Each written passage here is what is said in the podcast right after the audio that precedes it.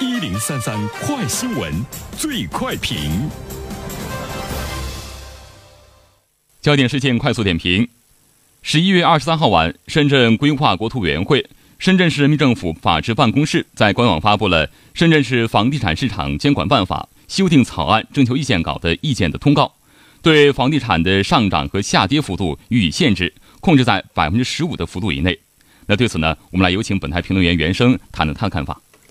你好，丁辉。嗯，看到这条新闻，我个人的感觉呢，就是有一些这个震惊，因为深圳呢，在我们的心目中，它是改革的领头羊，是最市场经济化的这样一个城市。它的很多的这个政策的走向呢，在很大的程度上呢，有引导的意义，而且传递出来的信息呢，也是特别值得市场的一种这个追捧，或者是呢这个敏感。首先呢，我们觉得对于地产市场来说，它是一个完全的这个市场经济的这样的一个市场。那么政府呢，对它进行调控的目的，更多的呢是调控它的上涨，因为我们注意到了其中有很多的这个炒作，有泡沫，也违背了中央的精神，就是房子呢是用来住的，不是用来炒的。当这个泡沫越来越大的时候呢，它是需要政府的宏观调控来出手呢，进行一定的这个规范和调控，要不然的话，最终。倒霉的呢是我们的普通老百姓，比如说我们看到的，呃，日本的地产的这个泡沫的崩裂啊，包括呢香港，它需要很长很长的时间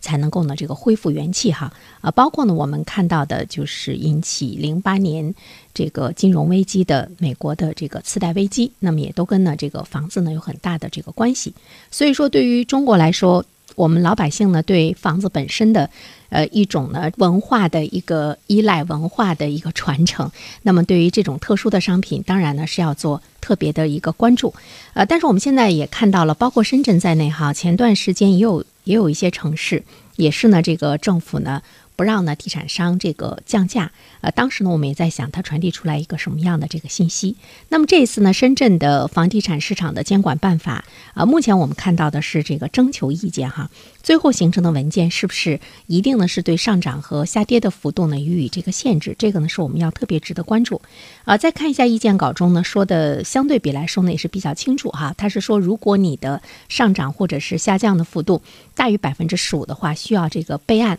对于下跌，我们政府也背书，在做这个兜底的话，其实会让大家对这个房子未来的这个涨势呢，还是抱有更多的这个期待。我觉得这一点的话呢，是需要特别的谨慎。呃，第二方面的话呢，我们要关注的就是。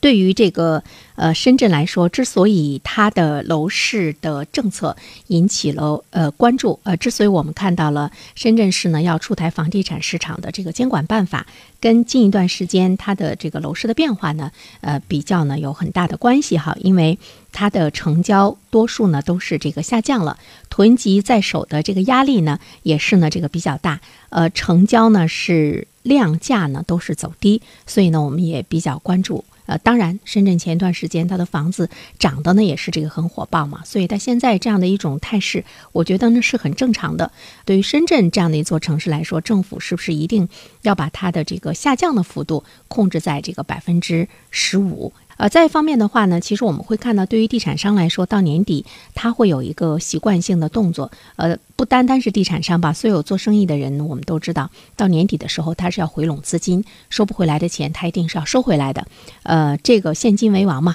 再加上我们现在对于经济形势的一些这个判断，那么对于房地产商来说，他就有可能他会降价、会促销、会更多的呢把钱先回笼到呢这个手中。如果下跌的。状态会是比较明显的话，那可能对于整个的地产市场来说，传递出来的信息也不是呢非常好。所以现在是不是也是在防范部分的房企年底的时候过多降价的这样的一个做法？那是不是体现了政府对于楼市的这个利空消息这方面的这个掌控，是为了稳定的市场的这个预期？啊，这一点呢，我们还是呢要更多的呢要关注一下。为什么我们现在更多的要看一下它对下降的这个关注呢？因为现在。房价上涨的压力呢是不断的这个减轻，但是各个城市呢房价不断的在往下调，甚至于涨幅这个缩小的这样的案例呢是逐步的这个增多，所以呢我们要看一下，嗯，对于下降的这方面的这个控制，政府呢是一个什么样的态度？好了，丁辉，好的，感谢袁生。